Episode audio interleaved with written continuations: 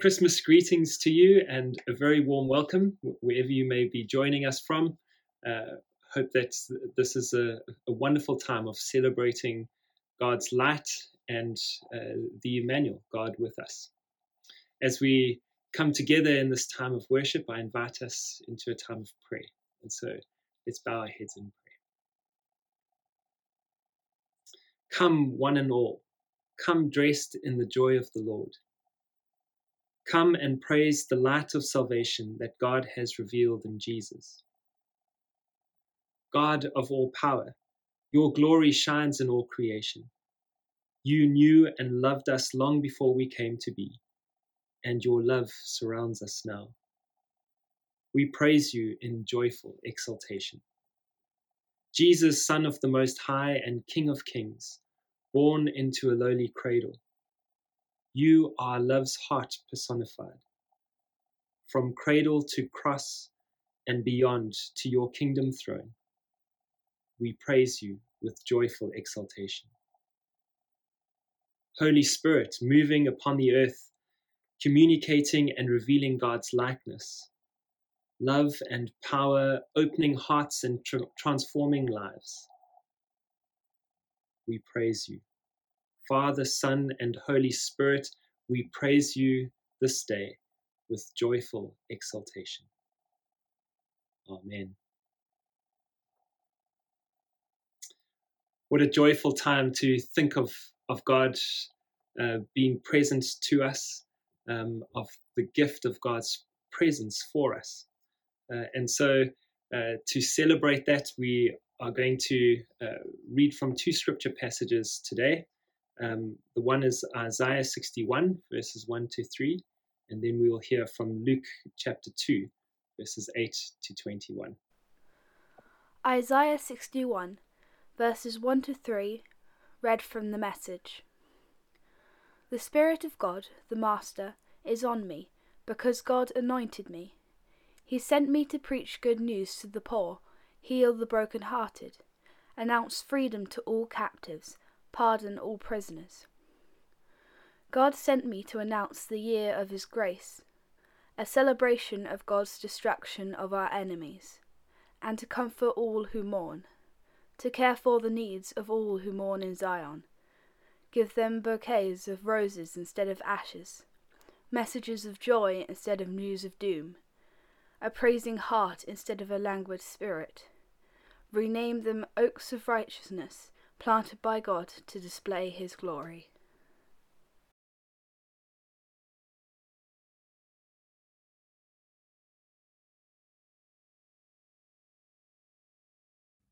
And there were shepherds living out in the fields nearby, keeping watch over their flocks at night. An angel of the Lord appeared to them, and the glory of the Lord shone around them, and they were terrified. But the angel said to them, Do not be afraid. I bring you good news that will cause great joy for all the people. Today, in the town of David, a Saviour has been born to you. He is the Messiah, the Lord. This will be a sign to you. You will find a baby wrapped in cloths and lying in a manger. Suddenly, a great company of the heavenly host appeared with the angel, praising God and saying, Glory to God in the highest heaven, and on earth peace to those on whom his favour rests. When the angels had left them and gone into heaven, the shepherds said to one another, Let's go to Bethlehem and see this thing that has happened, which the Lord has told us about. So they hurried off and found Mary and Joseph and the baby, who was lying in the manger. When they had seen him, they spread the word concerning what had been told them about this child, and all who heard it were amazed at what the shepherds said to them. But Mary treasured up all these things and pondered them in her heart. The shepherds returned, glorifying and praising God for all the things they had heard and seen, which were just as they had been told. On the eighth day, when it was time to circumcise the child, he was named Jesus, the name the angel had given him before he was conceived.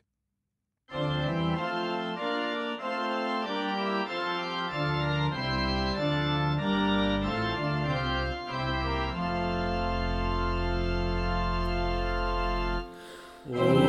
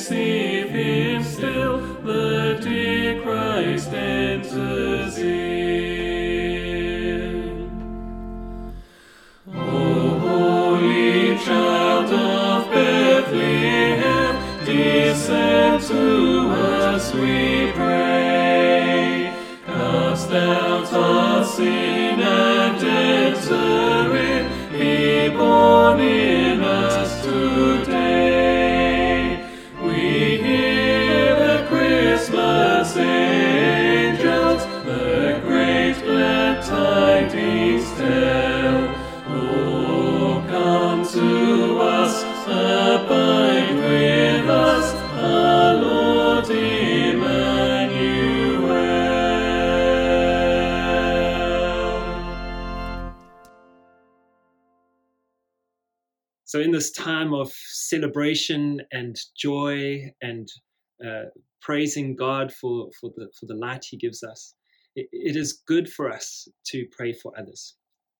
So, let us uh, give to God and lift up to God those in need of our prayers.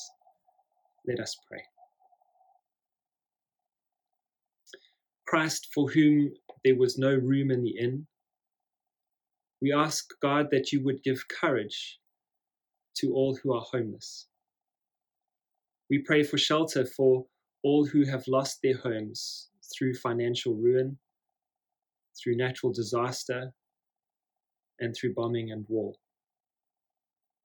We live for a day where all will have a safe place to rest their head. Christ, who fled into Egypt, give comfort to all refugees. We pray for all who flee for their lives, all who find themselves in a foreign land, all viewed as outsiders. We ask God that you would strengthen and comfort all who seek asylum.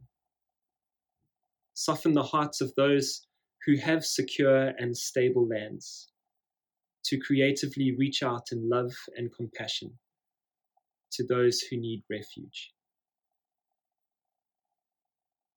Christ who fasted in the desert. Give relief to all who are starving. We know there is enough for all, and no one should go hungry. Yet so many go without. We pray that the food that is there would be made available to all who need it. And then, Christ, you who hung in agony on the cross, Give strength to all who suffer this day. We pray for all who suffer loneliness, illness, and grief. Be our compassion in times of darkness. Be their hope in a time of despair. So, Lord, we lift up these prayers to you and the prayers of our heart, knowing that you love and that you hear us and that you reach out in love to us. We pray this all in Jesus' name.